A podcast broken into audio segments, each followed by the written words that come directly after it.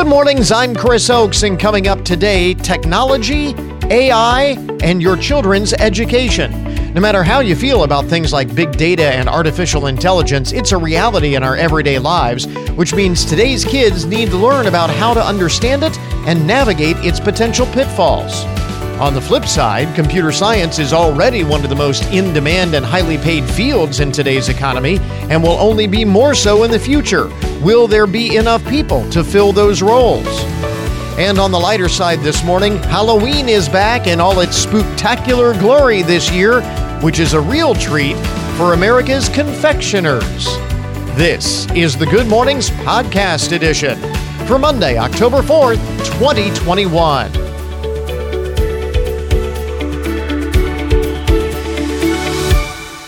Today is National Vodka Day, which I think should always be on a Monday. National Vodka Day. It is also National Cinnamon Roll Day. So I don't know if having a cinnamon roll with your vodka is a good idea, but if you are so inclined, it is Improve Your Office Day. Today is International Toot Your Flute Day. National Ships in Bottles Day. National Taco Day, which again, you know, have some tacos with your vodka, your cinnamon rolls. National 10-4 Day. 10-4, good buddy. World Animal Day, and today is E-Day, which is designed to raise awareness about the benefits of recycling computers and the hazardous nature of electronic waste. So, reasons to celebrate today, or the observances for the day today. So here is our question of the day. We posted this on Facebook. Be interested to get your responses here this morning. With Halloween coming up, the streaming service Vudu polled more than 2,500 of their fans to see what their favorite scary movies and TV shows are. At the top of the list on the TV side, The Twilight Zone. There's a classic TV series. Not any of the, I mean, they've relaunched The Twilight Zone a couple of different times over the years. We're talking about the original Twilight Zone TV series from way back when.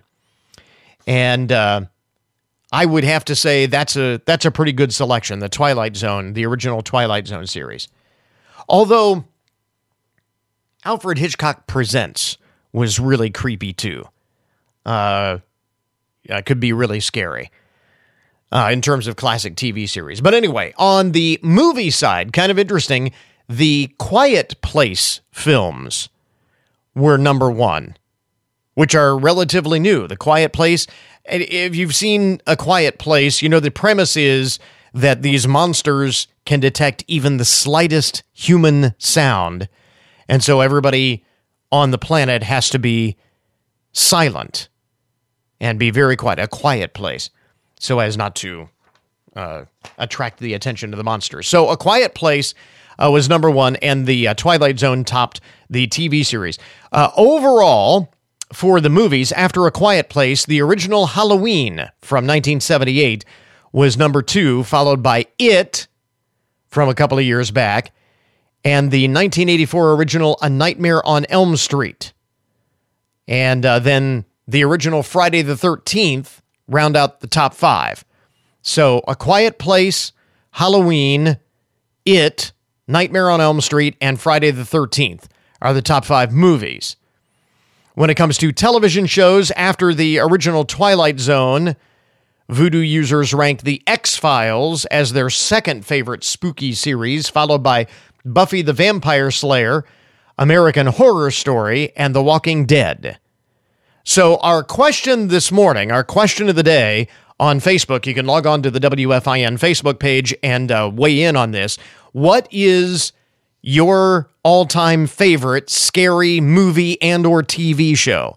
And it'd be interesting to see some of the responses. I mentioned Alfred Hitchcock Presents, I think was one of my favorite creepy, not so much scary necessarily. Sometimes it was scary, but more creepy. I would certainly put Alfred Hitchcock Presents above Buffy the Vampire Slayer, don't you think? So That was a bit of a surprise. And there are so many scary films that didn't make the top five. I mean, I think It, everybody was talking about It. I did not see It. I am not a big scary movie fan. I did not see It, but everybody was talking about that. Definitely should be on the top of the list. But I was a little bit surprised at A Quiet Place over things like The Shining, Psycho, The Birds. There are so many, and I know again I'm channeling my inner Hitchcock here. But there are so many scary movies that A Quiet Place being number one really surprised me. So anyway, weigh in with your thoughts on the scariest and or creepiest movies and TV shows on our Facebook page. It's our question of the day.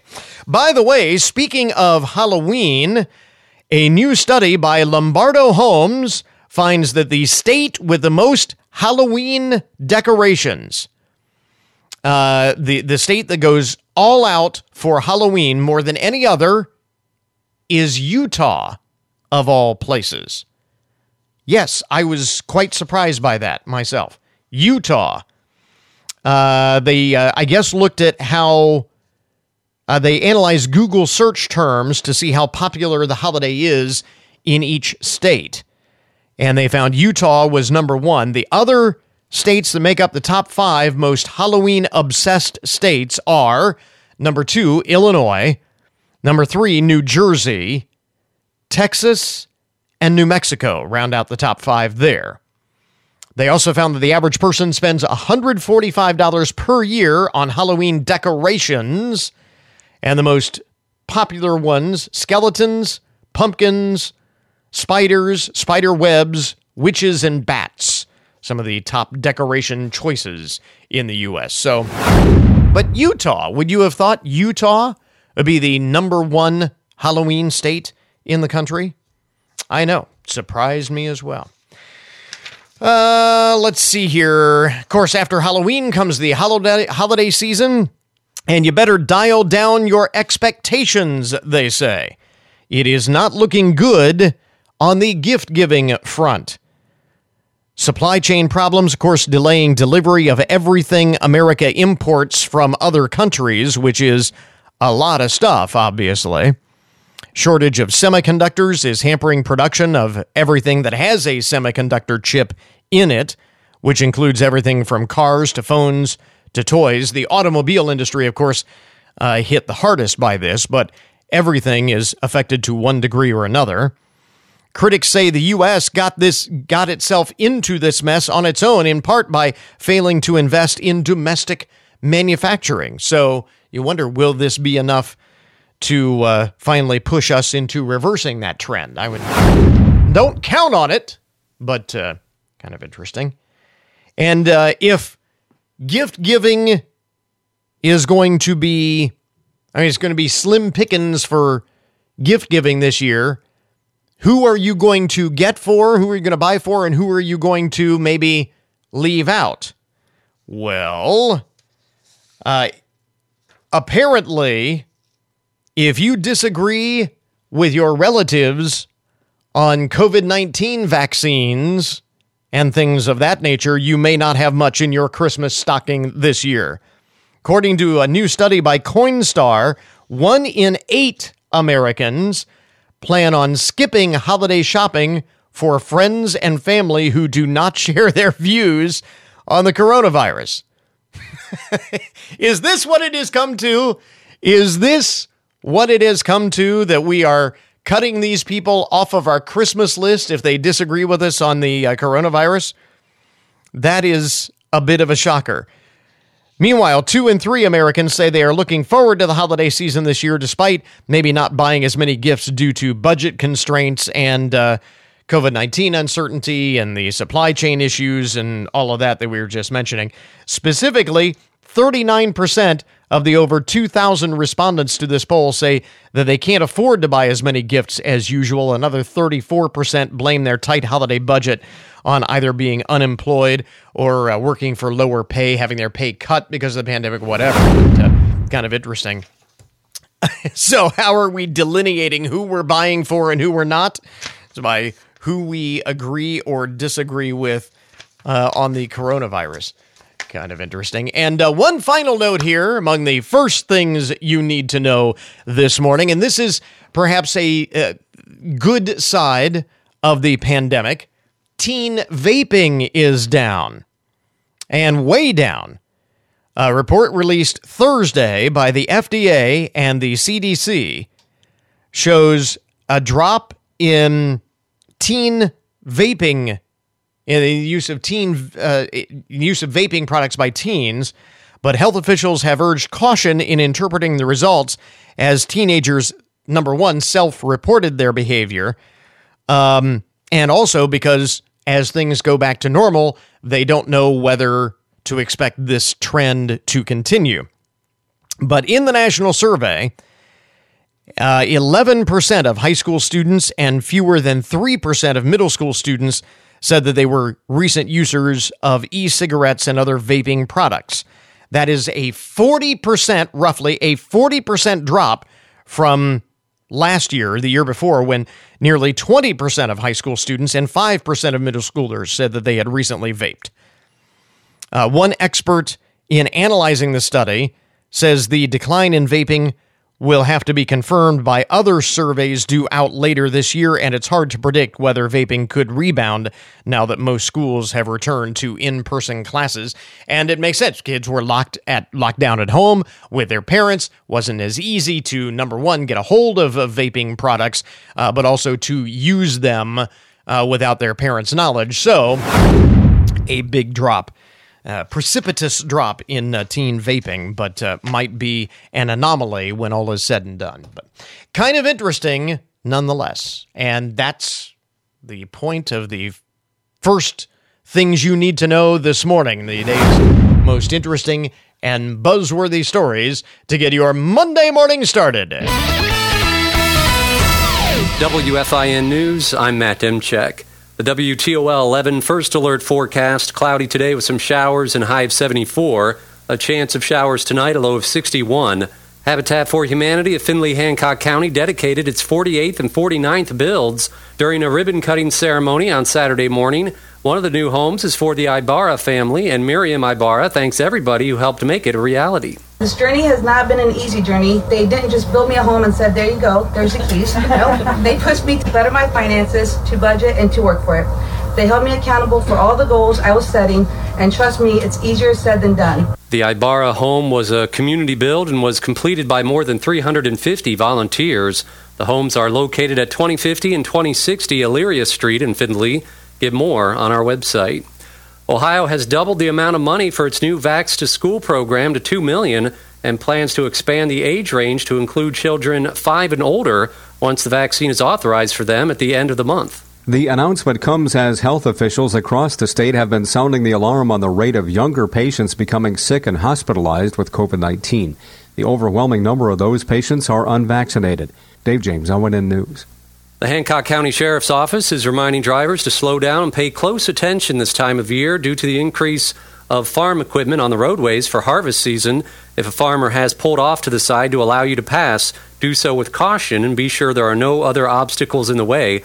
The Sheriff's Office also says never assume that a farm vehicle that pulls to the right side of the road is going to turn right or is letting you pass. Get more safety tips on our website. The Findlay Trojans football team with a huge comeback win Friday night. Montgomery with the deep drop, loads up, airing it out, looking over the middle, caught, touchdown Trojans! Ben Ireland again! Oh my gosh, that's just incredible. Tim Montgomery and Cliff Height with the call from Donnell Stadium as the Trojans completed the comeback and defeated St. Francis 35-28. The Trojans are now 4-3 on the season and take on Clay on the road on Friday. Get more news online anytime at WFIN.com. I'm Matt Demchek for 1330 WFIN and 95.5 FM.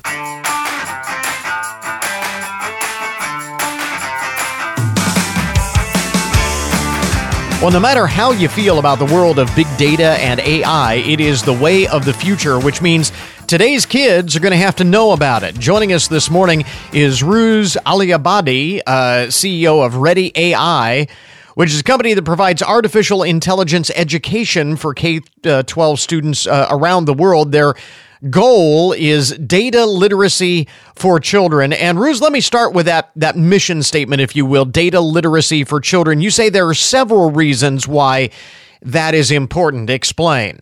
Sure. First of all, thank you so much for having me on your show. Think about it. Think about STEM subjects, science, technology, engineering, math. And these are the subject matters that are considered to be foundations for future of jobs, Also, yet STEM education has been kind of having a difficult time being translated to virtual learning. And we're seeing children without knowledge for a solid foundation in STEM education. So we also think the ability to understand data is perhaps the key ingredient for future jobs. Data literacy is more important than ever before. And certainly, even if kids, maybe a bit of a sidebar here, even if kids don't go into careers centered around data and AI, certainly because of its influence on our lives, they need to understand how it works so that, they have a working knowledge of what's driving so many aspects of their lives. No, you're absolutely right. Think about it. We're seeing that data drives better decisions today. And it's really moving societies forward. And we also really believe understanding data and artificial intelligence are key to jobs today, but more important in the future. We know how hard it has been in the past 2 years for students, teachers, parents, especially navigating school virtually. Yeah. But we really think in our work with Cloudera, it's really important to bring STEM education and AI education back to the classroom and start the conversation. I was going to say, if you need any evidence that this is the future, you can look at just the past year of virtual learning, but that did not really go all that smoothly for many families. In fact, it may reinforce in some a fear or at least an apprehension of the influence of technology in our lives these days. So how do you get past that? I understand, parents, educators are concerned about technology, but the truth of the matter today is everything is data, and data is everywhere. Think about your phone, your smartphone today, your iPhone, or maybe your cards, or a TikTok account, or Instagram account, or Facebook. So if this is the case, then understanding data and how to use it can really make our children smarter and more competitive in the classroom. So this can also lead to better jobs as they're becoming adults. Yeah. So by looking at what has happened in the past, data can, in a way, help predict what will happen in the future. So let me give you this example. You can use data to build the most optimal sports team, or maybe predict certain diseases or conditions before they happen. This is super cool. In fact, data is part of our present, but I really believe it will become a bigger, much bigger part of our future. Therefore, AI will soon be our kids, coworkers, drivers, maybe customer service reps, or radiologists. So it is becoming important to integrate it in our education system early on. And as you mentioned, the irony is that this year of virtual learning and such, which has been such a challenge, has in some ways been kind of a setback in the effort to emphasize data literacy education. There's an interesting irony there. So what is being done to help combat that issue? Sure. So the most important thing is, in our collaboration with Cloudera, we're really thrilled to be releasing this new book, which is designed to make science and technology accessible. And I think that's the key term, and also inclusive and easier to understand for young learners, so they too can become data literate. So A Fresh Squeeze on Data, which is a book that we've done in our collaboration with Cloudera, in a way explains complex concepts like data, artificial intelligence, machine learning, and biased data in everyday ways. So also, it's important to know that this is not a book that was written just by us for Cloudera. Many educators, teachers around the country, also students, participated in building this book. In fact, the book begins by explaining how collecting unbiased data can help children sell more lemonade at the lemonade stand, then expands on key concepts with more real-world examples and interactive exercises. By the way, you can get this book free on freshsqueezekids.com, freshsqueezekids.com. And that's, in a way, part of our efforts to make it more inclusive. But, but it is important to know that maybe a lot of people don't have constant access to the internet. So we also made hard copy of this book available on various platforms, so folks can purchase it as well. But the entire content and lesson plans are available free of charge on freshsqueezekids.com. And this is one of several initiatives that have been launched to make help make data and AI more interesting and more accessible to more kids. Absolutely. You know, Cloudera, when they came to us, you know, they have this belief that no age is too early to start teaching data literacy.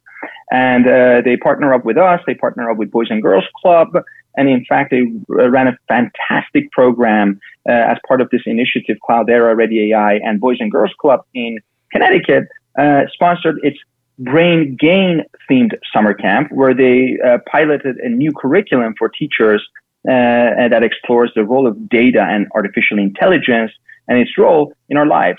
So Cloudera has been doing many initiatives, and we're really glad to be working with them as part of this project, which is called A Fresh Squeeze on Data. If data is everywhere and in everything and will only be even more so in the future, again, it is critical that today's kids have a working knowledge of it for any number of reasons. Again, Rooz Aliabadi is CEO of Ready AI, and you mention the book, the resources that are freely available to download. Where do we find those again? Yes. So you can download A Fresh Squeeze on Data and associated lesson plans and activities on freshsqueezekids.com. Once again, freshsqueezekids.com. Rooz, thanks very much for taking the time. We appreciate it. Thank you for having me on.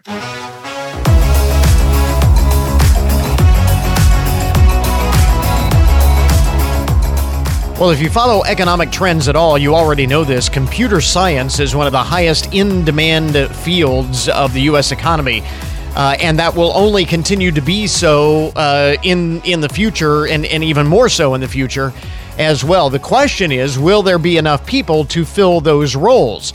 The folks at Amazon and Gallup recently conducted a survey to understand student interest and engagement in the computer science field. And joining us this morning with more about that survey and computer science education opportunities in general are Tom Barry, Senior Manager of the Amazon Future Engineer Program, and Stephanie Markin, Executive Director of Education Research at Gallup. And Tom, let me start with you.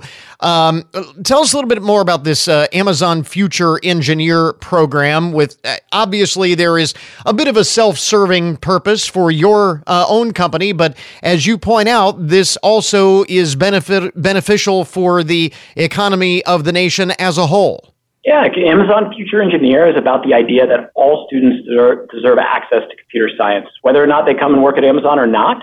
It's for all students, and really we think about this because we know from the latest research and other indicators with Gallup that students are interested in computer science, but they don't have the opportunity to learn in their schools or exposure to careers. And we think this is a bigger problem than Amazon. This is a miss for the U.S. national economy, because if you look at employment data from the latest federal statistics, if you work in a computer science or information technology field, you will earn twice as much as the national income average of all other occupations. So ensuring broad access to the opportunity to learn is really important for students and their families from an income mobility perspective, as well as for coming to work at all employers throughout our economy. Now, I understand the central part of the Amazon Future Engineer program is mentorship. What role do mentors play in getting students interested and engaged in computer science as a possible career field? Role models and mentors are really important to help a student conceptualize the future, especially with a confusing idea like a career. It puts a human person and a story of a journey of someone who left school and ended up in a career right in front of them. And our research with Gallup shows that among students that strongly agree that they have a computer science role model, they are 10 times more likely to want to pursue a career in computer science versus students who strongly disagree. And we've seen this in Amazon Future Engineer because we have programs that have been in schools for the past few years, and teachers and educators and students say, bring an Amazon employee in to explain what's possible in a career. We've launched the Meet an Amazonian program to connect classrooms with a diverse group of role models through a program called Class Chats, which is a live virtual career talk series, and a behind-the-scenes tour live of the technology at Amazon that powers our one-day delivery through a computer science tour of our fulfillment centers. And since we launched this in April, we've reached over 140,000 students, and primarily in nearly 2,000 Title I U.S. schools. These are schools that serve the lowest income communities in the U.S. So we're excited to expand that to 3,000 by the end of the year of schools we'll serve, and use this as really a first step in a broader journey to helping students. Now, Stephanie, I want to bring you in because obviously Gallup did kind of the legwork on this survey, and I would imagine the whole mentorship aspect was one of the things that you looked at. What are some of the other key findings from this survey? One of the most important findings is just how widespread interest in computer science education is nationally. We found that 62% of students throughout the U.S. wanted to learn more about the topic of computer science, and yet, unfortunately, only about half of students nationally report they've actually had the opportunity to take a computer science course in the past 12 months. And that gap between interest and participation was even larger and more pronounced for underserved students. The students who are coming from lower income households were far less likely than their peers to report they've actually had the opportunity to take a computer science course in the past 12 months, despite being very interested in doing so. Now, when you combine, when you look at all of this data and break it down and combine it with programs such as the Amazon Future Engineer program, what does that say about how the availability of those opportunities, especially in, as you mentioned, those underserved or underprivileged communities, how does that help kids get into the field as a career? I mean, obviously high demand, opportunities for great income, so great future in this. So how do these programs help kids get into this field? Nationally, we see 70% of students report that their school currently offers a course in computer science.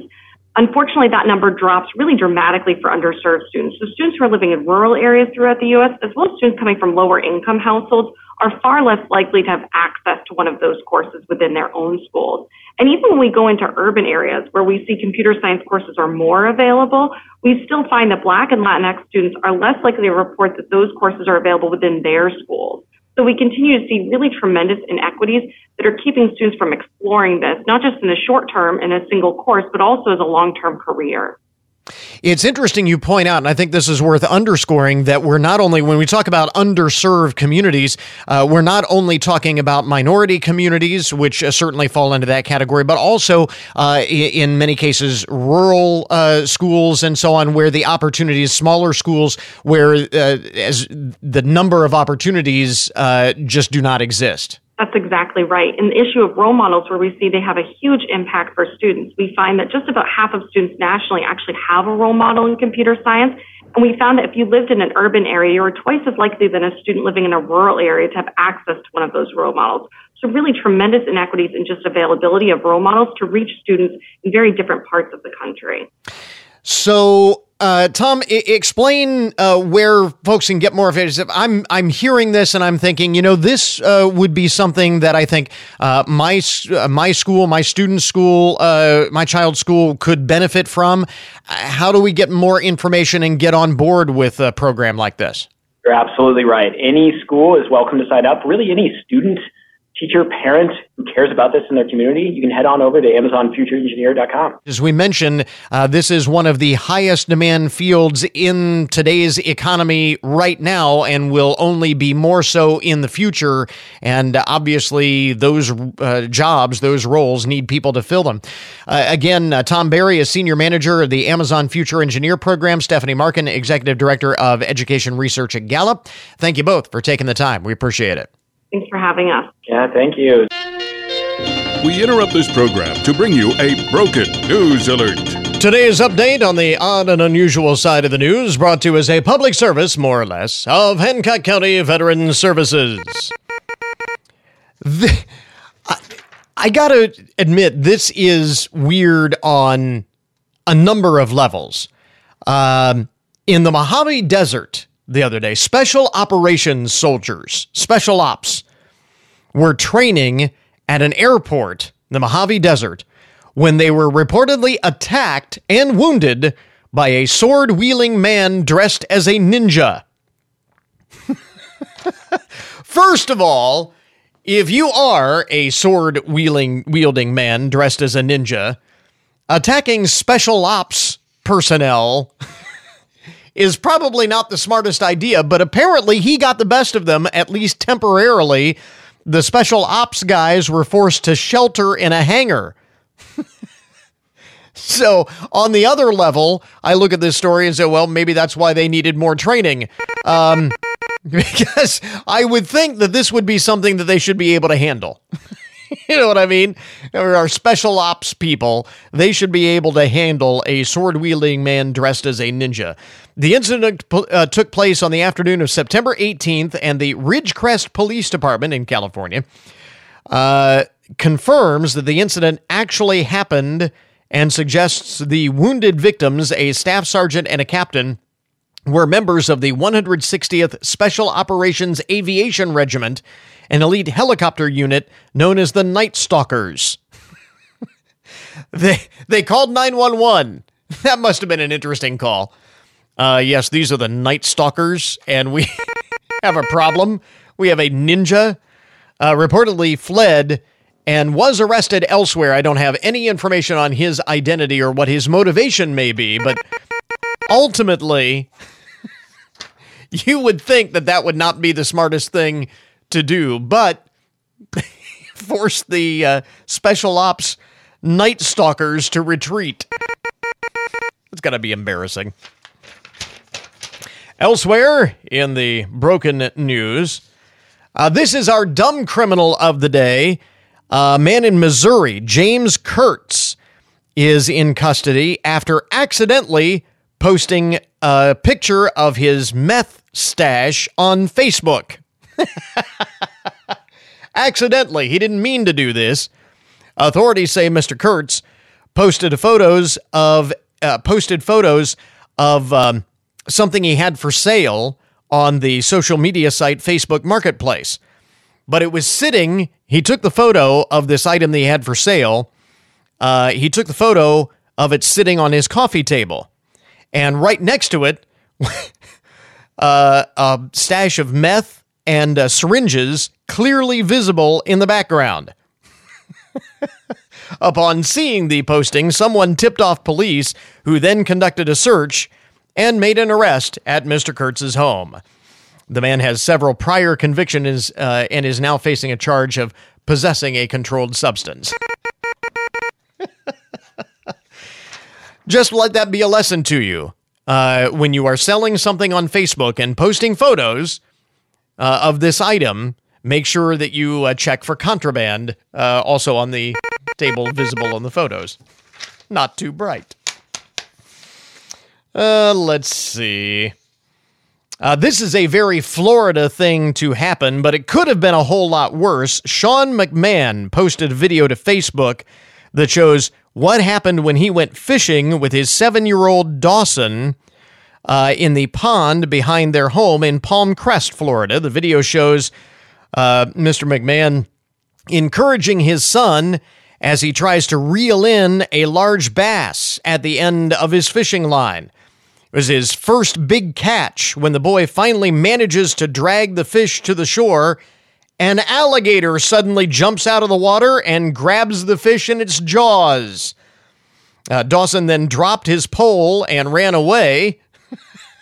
I would too. The alligator takes the fish, swims back into the pond, taking the fish, the line, and the pole with it. So you're going to be getting his kid a new fishing pole. Or maybe he's scared his kid off of fishing altogether for all time. I'm not sure.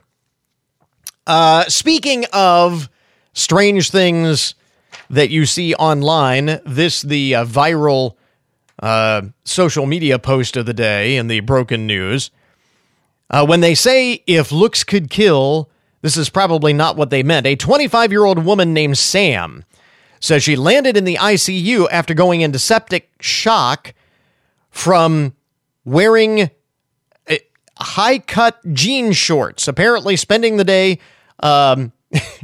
The culprit, the center in his sepsis, is a day-long wedgie from high-cut jean shorts. As Sam tells BuzzFeed, she had worn the shorts for a date, but woke up the next morning feeling very sore and then started feeling a throbbing, stabbing pain. The next morning, I was in septic shock and rushed to the ER by my mom, shivering, breathless. I couldn't walk. I had extreme body aches. Sam spent nearly 4 full days in the ICU, luckily did not need to undergo surgery. The incident actually happened 3 years ago, but Sam only recently shared her story online as a cautionary tale to others. She said, "Always listen to your body and your gut. If something is wrong, do something quick. I could have died." Also, she says, wear what makes you feel comfortable instead of dressing to impress on a date. A day-long wedgie from her high-cut jean shorts sent her into septic shock. That's amazing. By the way, what an interesting kicker on this story, the person that Sam went on that date with actually visited her when she was in the ICU because they are still together now 3 years later. So she did get a successful relationship out of it, but I'm not sure that was the best idea. And finally, in the broken news this morning, from the international file, a Lithuanian man was rushed to the hospital last week after swallowing more than 2 pounds of metal. The man, who admitted to swallowing nails, screws, nuts, and even knives, underwent an emergency 3-hour surgery at a local hospital. This according to a report in the BBC. I wouldn't have believed it, but the BBC publishes it. Apparently they researched it, and this is true. Some of the objects were 4 inches long, and the surgeon said it was a very unique case. Man is lucky to be alive. He is now in stable condition post-metal extraction. And why did he do all of this, you might ask? He claimed it was an attempt to stop drinking alcohol.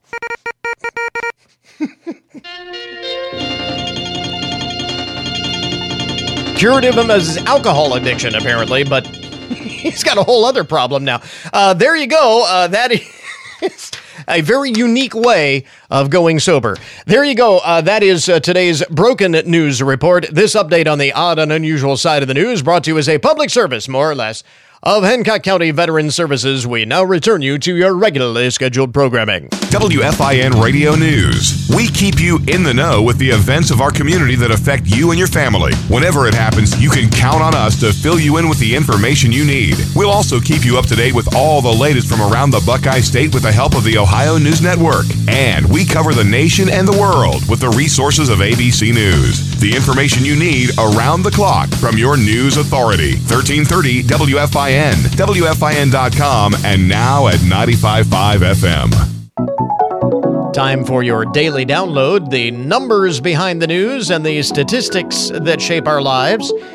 So, new data from researchers in Vienna on the way men and women handled the COVID-19 lockdowns differently. They looked at mobile phone data, first of all, from more than 1 million people between February and June of last year. So right when things started to when we sort of settled into this new normal. And they found that in general, people made fewer but longer telephone calls right after the lockdown started. And that phone calls involving women lasted significantly longer. Women calling other women had phone calls lasting 1.5 times longer than before the pandemic began. Phone calls from men to women lasted nearly twice as long. But what was really interesting in this research is that they found the differences, the pre-existing social differences between men and women were amplified. For example, women went out far less than men, which kind of surprised me, actually. And apparently this is a pre-existing social difference between men and women. Women went out far less than men. The data showed that men visiting large recreational areas or shopping malls during the lockdown. They did that more often than women did. That wasn't so much of a surprise, nor was it that once lockdown restrictions began to be lifted, men returned to their pre-pandemic lives and behavior patterns more quickly than did women. Again, not a surprise at all.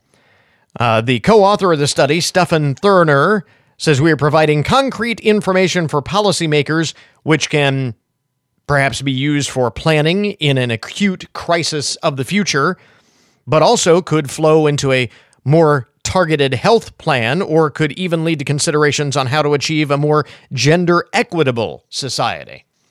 Well, I don't know about that, but I did find it rather interesting, the ways in which men and women handled the COVID-19 lockdowns differently.